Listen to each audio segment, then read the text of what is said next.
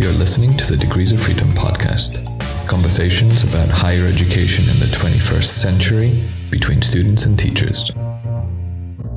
Produced at the University of Groningen.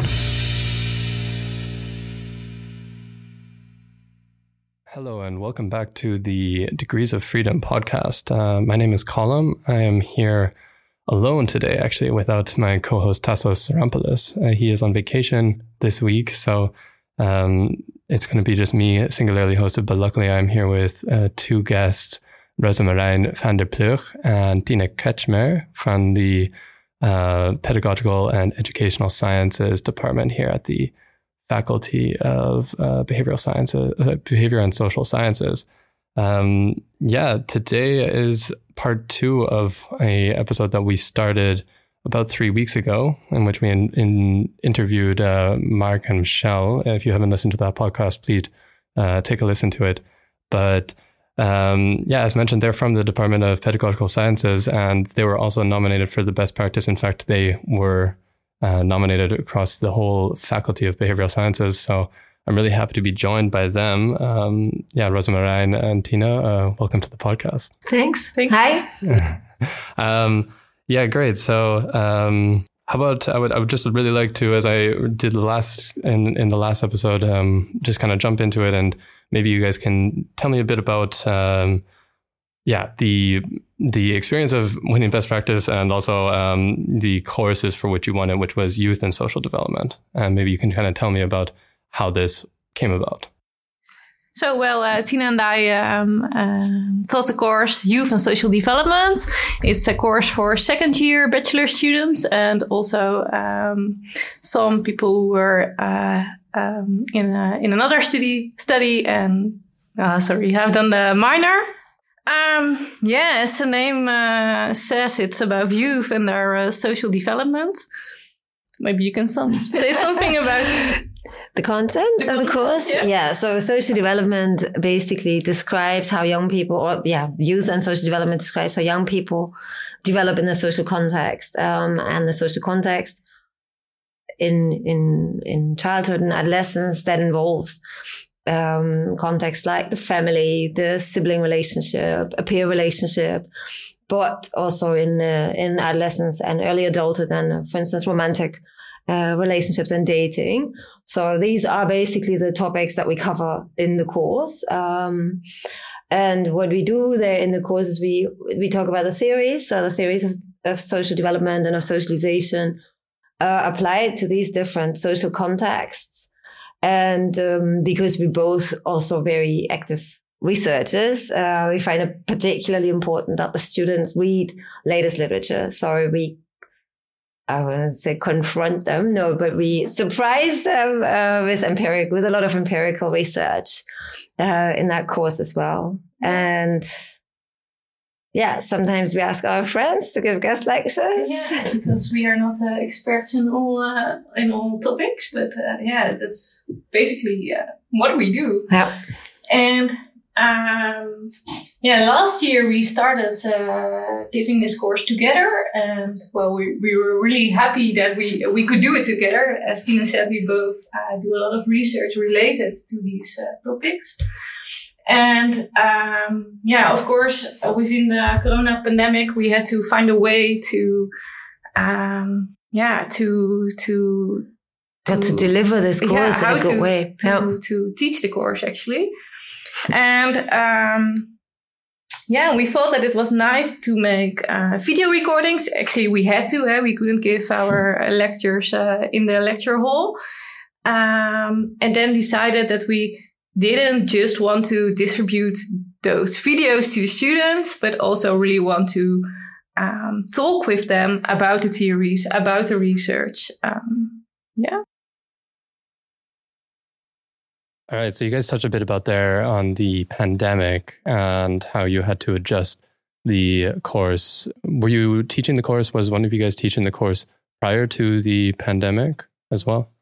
Not not in this form. So it was quite a new challenge of also having to teach the course, but then also having to adjust it to a uh, pandemic friendly format. Like you mentioned, you couldn't you could had to do these video recordings. Um, in the actual nominee nomination uh, form and also on the education festival, they no, they mentioned that you talked uh, that you engaged with a flipped classroom format. Um, could you maybe describe a bit more what this means? Uh, yes, we uh, we uh, we had these video lectures, and we asked students to to watch these videos just before um, the yeah our group discussion uh, started. And then at the actual lecture time, we had a group discussion uh, where Tina and I both were uh, present. And um, yeah, we had some discussion questions in our lectures, but also yeah, we wanted that students shared their um, questions, maybe their experiences. Yeah, so I guess flipped classroom, that's uh, it, it's nothing that we invented, right? So that's basically the idea that students learn the material before the actual meeting or, or familiarize themselves with the material before the actual meeting. For instance, through reading and or like guided reading, or through um, watching recordings of the lecture, so that then the actual meeting time can be used to consolidate the knowledge. Mm-hmm. So yeah, it sounds like something also I've experienced also in even my my program then. Um, often case, I think the reality is I can definitely testify this as a student is that you don't do the readings or you don't do the preparation work beforehand. And uh, I think this is quite often the case where a lecturer will say, okay, please read these textbook chapters before the lecture.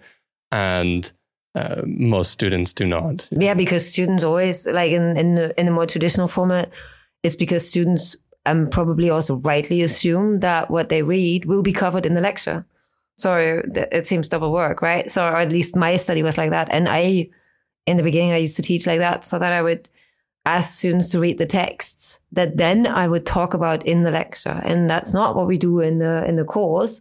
We don't go through these texts again, right? So we, we build discussions based on the text, but that go beyond the text. So maybe that where people need to connect the different findings from different studies or, um, and also not it's not just reading what the students do beforehand they watch our videos with our explanations of the theory.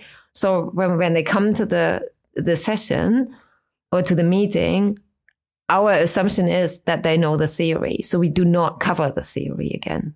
Mm, so there's a basically there's no double covering of anything. No. So, so then the lectures themselves you you build on the theory uh, you talk about contemporary research what's being done currently in the field. Correct? Yeah. Do you mean in the meetings then, or do you, uh, because the, the lectures meetings, are the videos, right? In, and then we have the meetings. In the meetings, yeah. Rather. So we we then indeed we then talk about contemporary research, or we invite guest lecturers. So we mostly other early career researchers who then talk, who do research uh, that is relevant on that particular topic that we cover in that week, and who then present their ongoing research. Right. So as students need to know the theory behind it to understand what they are, the, to understand the content that they are given in the meetings. Mm-hmm. And how was it received, this format, by the actual students themselves? And was it received quite positively, or how was, uh, you know, um, I, I, can understand, I can imagine for some of, you know, for some students, it would seem, ah, okay, I, I really have to do quite a lot before I come to these meetings, you know, and and perhaps, as you mentioned correctly, they are meetings, but um, I think most, or at least my, my perspective is that because the traditional format is often that of, okay, these are lectures, um, that it would be often the case that people would think, okay, well, I can do so much before the lectures. Yeah. Yes, exactly. uh, how is it received by your students? Well, apparently positive because we were nominated as a best practice, but uh... that was a, it was a student nomination in our department. Yeah. Of course, of course, but uh, but perhaps you could maybe talk yeah, about some of, of the comments that you uh, received. Well, I think at first students had to get a bit used to it, so uh, well they were quite silent when we were asking questions. They were like, "Hmm, who's gonna talk?" But later on they they really start asking questions themselves and really engaged in the in the discussion um, and it's also i guess the team teaching that makes this very that that helped this a lot right because when students yeah. are very quiet then Rozemarijn and I start chatting. So basically, then I ask her how it was for her in school or she asks me how well I get on with my sister or things like that. And then we just talk about, so we kind of apply the theories to our own lives and that gets students talking, yeah. right? So it's also a very, it's a very good atmosphere. So I obviously, I mean, some of the comments, I think some found it quite a lot of work, but yeah. Yeah, but they also really enjoyed that the combination of theory, yeah. uh, recent research. They're well, most of our students are not really used to dive into research methods or things like that, and we we also had discussions about what is a good way to to answer a certain research question and uh, giving our own examples mm-hmm. and how how they they also really enjoyed that they could re- relate it to their personal lives. I mean, mm. we are talk we were talking about topics, and maybe that's also why students like this course about topics that are really closely related to their own development. Yeah. Of course, yeah, we're basically talking about them. yeah, and it also seems quite a, a, just maybe a thought that I might have right now, um, hovering on what you said there, is that something that might have been a big strength of the course was the fact that you guys did it together. The uh, I can imagine, you know, just from what I've seen in some lectures, uh, to get this engagement going between the student and the instructors is sometimes difficult if it's just the instructor up there trying to will the students. But perhaps, as you mentioned, that you could, uh, if the students weren't talking, that you could ask Rozemarijn about how it was for her relating the research and perhaps sharing a conversation between you two allowed everyone to kind of ease themselves into the discussion. Would this be a correct assumption? Yeah. Yeah, yeah definitely. Yeah.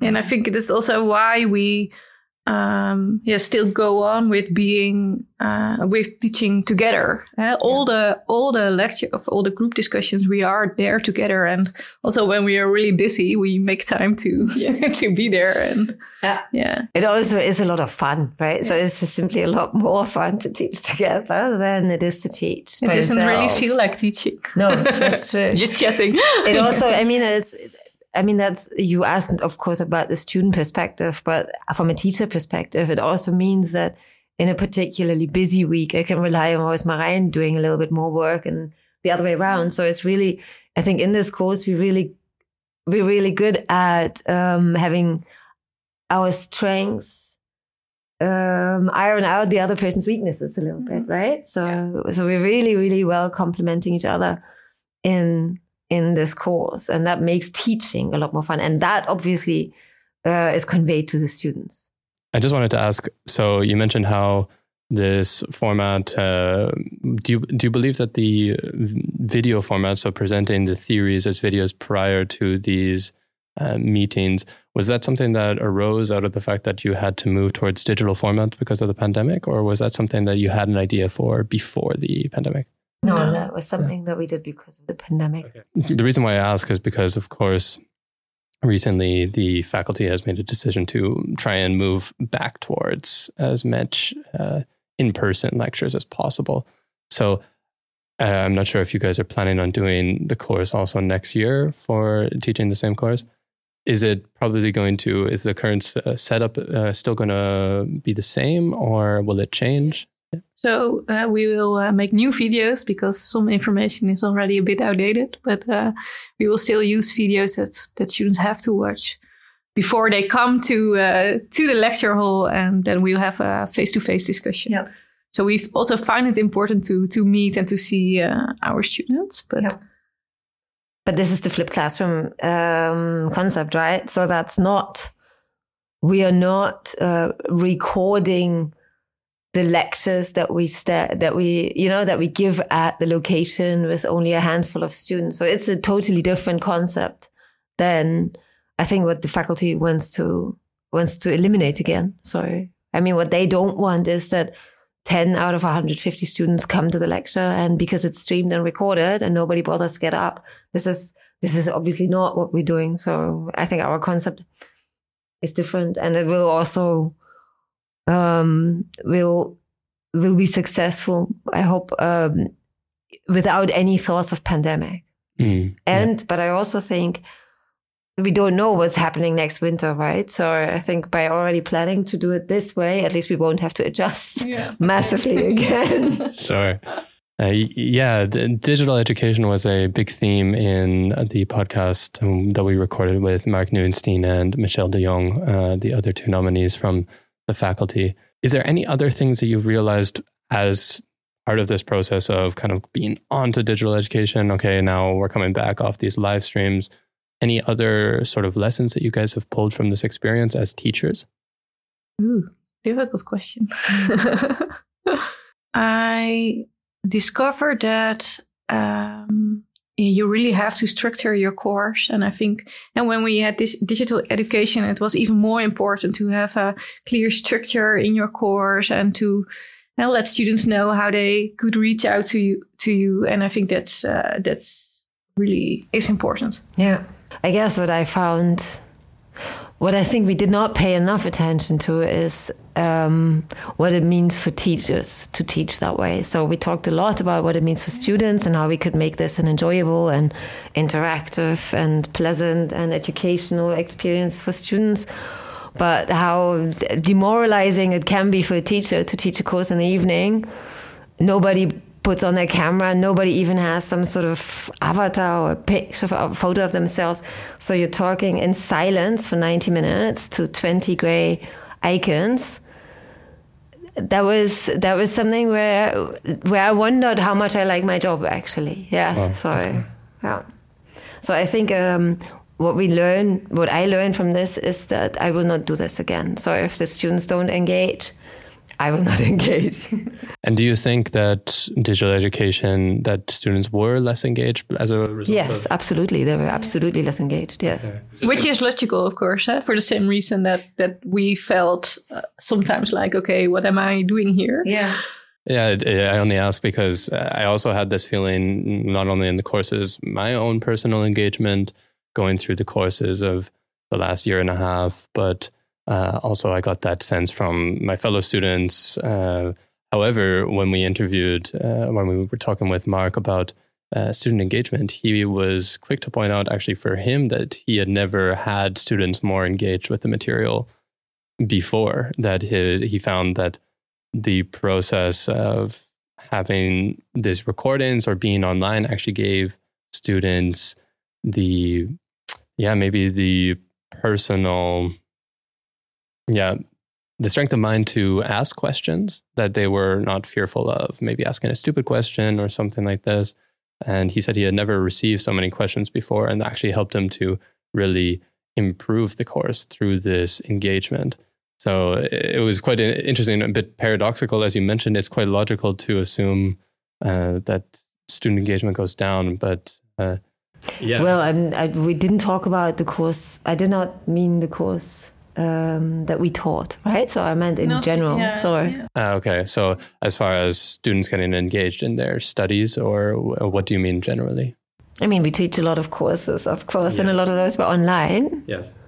And this one worked out well, but this was the third or fourth or maybe fifth that I taught online. And by then I had figured out how I can get the students to work in a way or engage in a way that makes teaching pleasurable for myself as maybe well. So I mean, I also had a 300 person course, and there, yeah, you really felt like a robot talking yeah. to uh, to a screen, yeah. and that's it because there was no interaction possible. yeah, and I mean, sometimes there were also courses where so I taught an evening course for I think 27 students. About 10 were amazing, right? But the rest, I don't think they were. I think they logged in and then they left. Mm. Um, picking up there, and maybe switching topics here briefly. Uh, I wanted to, we were, we were planning, of course, on doing this podcast with uh, also another guest, Gijs Huizing, um, but he was unfortunately unable to join today from the sociology department. Um, but one of the things that Tassos and I were curious about was what kind of constraints exist in specific programs or perhaps in this course that um, are different than the constraints that are maybe that exist in sociology or psychology. So, is there perhaps a way that do you do you believe that the courses in pedagogical sciences uh, are quite similar in the way that they are being taught or can be taught um, to say psychology courses? I mean, perhaps this is something that you can't answer as um, you know, members of the pedagogical and educational sciences. But do you have any thoughts on this? Well, I used to, so I did my PhD in psychology yes. and I used to teach in psychology. I guess um, the psychological or teaching in psychology is a little bit more research oriented, whereas teaching in the pedagogical sciences needs to be more practice oriented. So I think students in pedagogical sciences expect to be clear or like to have a clear element of what this means for their profession and their profession for pedagogy students probably much um, less often means research than it might mean for a psychology student. And also sociology students, I think they also quite often uh, end up in uh, doing research, yeah. of course. Yeah. Mm-hmm. But I don't think this is a constraint. I mean, this is a, a positive challenge, right? Yeah. Yeah. So this might be good to to tell uh, the audience that we also really linked. In our course we uh, we we of course talked about theory research but, but we also try to make constantly the link to to the practice. And we also find it important that students um, are able to translate research findings into uh, knowledge that can be used in the professional field mm-hmm. and and perhaps we can also maybe dive a bit deeper into teaching for what it means for you guys personally. Uh, one thing that we also wanted to ask is um, if you guys have like a specific teaching philosophy. Um, perhaps perhaps a bit of an abstract question, but is there anything that comes to mind? What do you mean by teaching philosophy? Maybe some foundational principles or something like this. I'm not a teacher. Maybe you have a teaching philosophy of how it should be. well, I think uh, I, I, was actually uh, I was a statistics TA, and I think there was definitely some specific things and ideas that I came into that with. So, for example, I I was really inspired by someone that I mentioned this in the first podcast, but I was really inspired by a friend of mine who comes from Mexico, and that he mentioned that the lecture in Mexico and the lecture in Netherlands are vastly different because he was really surprised by the kind of lack of energy here in the Netherlands because in Mexico it was a performance. It was this show and he it was almost art, he he suggested. And he was really he found it hard to come into a lecture here where it was just slides. It was oh, here's our structure you can follow along at the very top, you know, very monotone uh, way of expressing it. And so for me, that was something that I, I really took something from. And I really, as far as a philosophy, I knew that I wanted to teach and instruct, even in this very limited role, with energy, with positivity to try and bring that into the students. And to simultaneously also um, develop a environment of safety for the students by which hopefully it could foster some engagement.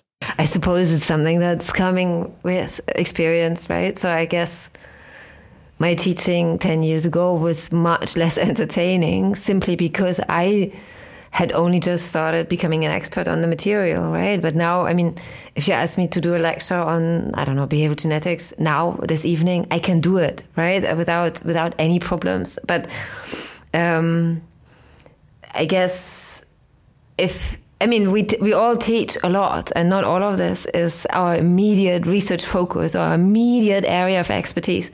So I guess uh, monotoneness, so that it's a little bit less lively, may also indicate that someone is not so much of an expert. Or I guess, you know, like this kind of providing an entertaining experience. The foundation for this has to be that you know the stuff inside out. Yeah. And I think, but I think that might also be why this course works so well because we do know the stuff yeah, inside yeah, out, right? Yeah. yeah. Perhaps we could talk a bit about um, what teaching means to you. So you've obviously been nominated for this award, um, and I think it's very rare that you know I, w- I definitely wasn't expecting with both podcasts to come in here and to to uh, experience a conversation in which the passion for teaching didn't come out. You know, I think obviously to get nominated for this award, there's some level of passion for teaching. So uh, again, maybe a deep question well, why why would it mean so much for you to be good teachers, for you to be good teachers for your students? Yeah, I really I really would like to convey my enthusiasm for uh, research and to to let you see that doing research actually is fun and also um, um, also helpful in their future life when they maybe you're not going to do research themselves but have to to know about it uh, in their profession and what i myself really like about teaching is that every time uh, i'm teaching i'm also learning a lot from the from the students yeah it's true no i've got i guess Rozemarijn is much better, much more. You are much more of a teacher, I suppose. You also teach way more than I do. Um, but I think we have the same the same uh, motivation. So for me, it's also um, research driven thinking that I want to instill in the students. So this kind of that they should enter practice.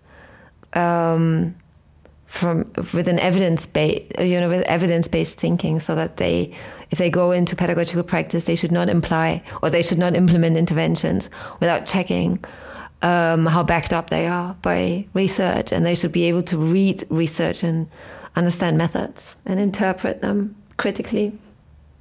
Perhaps we can talk a bit about we we also discussed this in the past podcast about interaction between teachers. So we were asking mark about how the interaction was between him and other instructors, even within psychology, let alone, let's say, from other departments.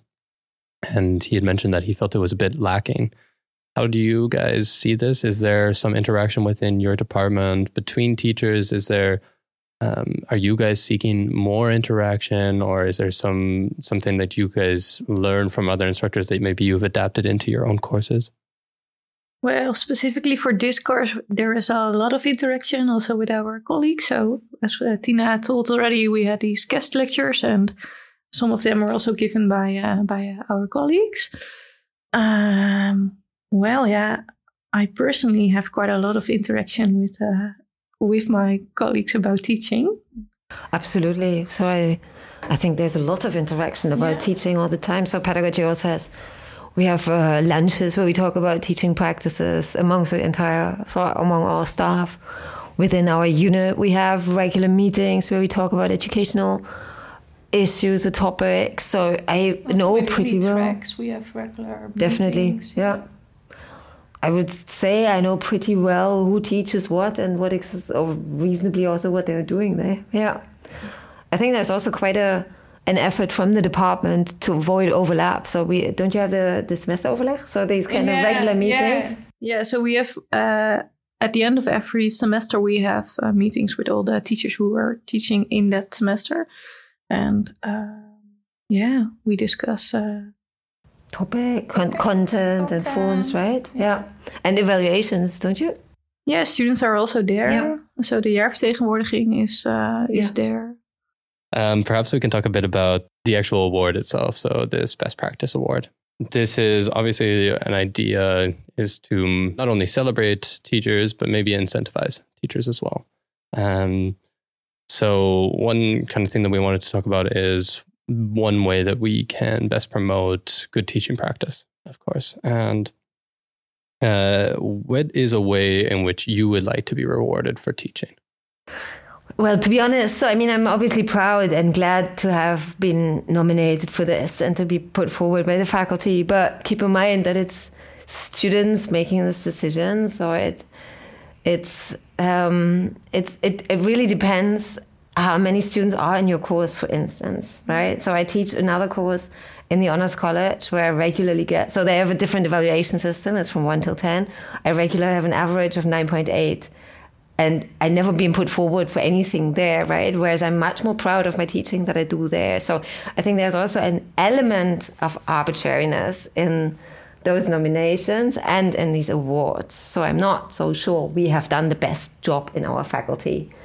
Uh, in our department course, yeah. in the in the last year, I think there are many more colleagues who do amazing things and do who are who are caring for students and who convey like who really have an incredible educational impact. And what I would like to see, and I maybe maybe even more so during the pandemic than that I think there's now is a lot more recognition for how difficult this actually is. So for how many different tasks we as teachers actually do. So it's not just telling the students about theories and research. It's also there being there for when they go through difficult times and it's being flexible when they need flexibility. But at the same time, it's also trying to be fair. So not letting one student basically taking a uh, how do I say this in a, in a nice way, like not taking advantage of the flexibility that you might offer.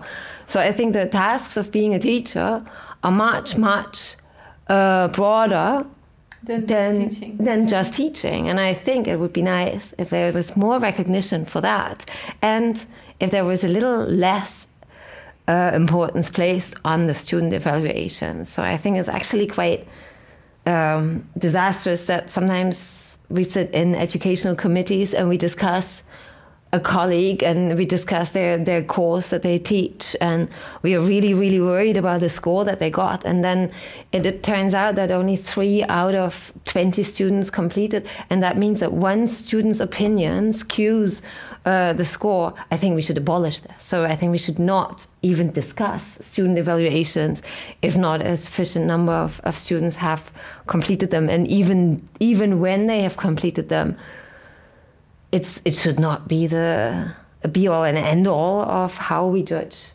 how we judge uh, teachers, how we judge our colleagues.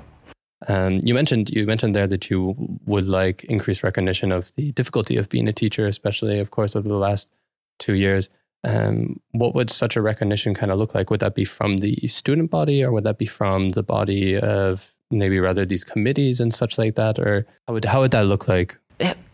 First of all, I don't. I'm not sure. I would call it difficulty of teaching. I think I would call it uh, the the the variety of challenges that teaching brings. Right, and challenges not just in a negative way. It's just a much broader role than uh, I think we cur- currently assume or currently uh, recognize. And um, I mean, obviously, if students if students are appreciative, always great. If the faculty sends chocolate, always great. But I think what's where I would like to see change is in, uh, for instance, um, the developmental interviews, right? So when uh, I don't think teaching has a space has a place at the moment in the HR in the annual in the annual um, reflections with staff. Uh, in the tenure track criteria, it's purely about evaluation. So it's not about your potential. It's not about uh, ideas. It's not about visions. It's not, I mean, you asked us about our teaching philosophy. We both were silent, right? So it's not something that is developed or that we're encouraged to develop at the moment. And I think a bit more attention towards teaching being more than just knowledge transfer um, would be useful without sending teachers, without sending all our colleagues to yet more courses or yeah. ask them to fill in yet more forms. I think we'll we'll bring it to uh, a close pretty briefly. Um, is there anything else that you guys want to discuss before I ask the last question? Maybe during the pandemic, I was sometimes quite disappointed with the students. So they asked a lot, they complained a lot across faculty. So I heard this also from colleagues. And so, I mean, there was a lot of complaints that things were boring and that the sound didn't work well or the internet or whatever. And then and then people don't even switch on their cameras. I mean, this is a two-way street, and I think this this was very, very, very obvious for me during during the pandemic, especially during the first two lockdowns when we still hadn't gotten used to how this all works, I suppose. But I hope, and I hear this now from colleagues from other faculties that they have come back to on location teaching. I think it was even an article in the university magazine and students just don't come. So, I mean, for months and months, they begged to open the university. And you have to understand, so just before Christmas, I had to teach, I was teaching three different courses. I absolutely desperately wanted to go to see my family in Germany for Christmas. Still, I had to expose myself to hundreds of students in the last week. And I did this because I wanted the students to have the on location experiences. But, or maybe it was not then just before Christmas, it was earlier to have the on location experience. And if then nobody shows up, it feels like a joke, right? So I think, I hope that students are also aware that they also have um, their share to do in their education. Yeah. So then I wanted to ask, as a very last question, one thing that we were talking about with Michelle and Mark it was also the same last question that we asked them. Uh, we wanted to ask you guys um, if there is any advice that you would have for younger teachers or perhaps younger self, something that you would tell your younger self uh, when you first began teaching. Um, is there anything that comes to mind? Wow. um, Oh, maybe not to stress, to not be trying and be perfectionist. yeah, you don't have to know it all by heart. huh? It's- um, Exactly. Yeah. And be enthusiastic and open. That's what students like. Yeah. Confident. Yeah. Yeah. Yeah. Uh, I think that's all the time that we have for today. Uh, thanks for joining uh, Tina and Rozemarijn. Thank you for coming in. Thanks Today. for inviting us. Of course. Thank you. And uh, congratulations once more to being nominated for this award. And yeah, that's the end of this episode, uh, episode 4B, uh, for covering the best practice here at the Faculty of Behavioral so- and Social Sciences. We will come out with another episode very soon, so keep tuned and see you then. This podcast was a production of the University of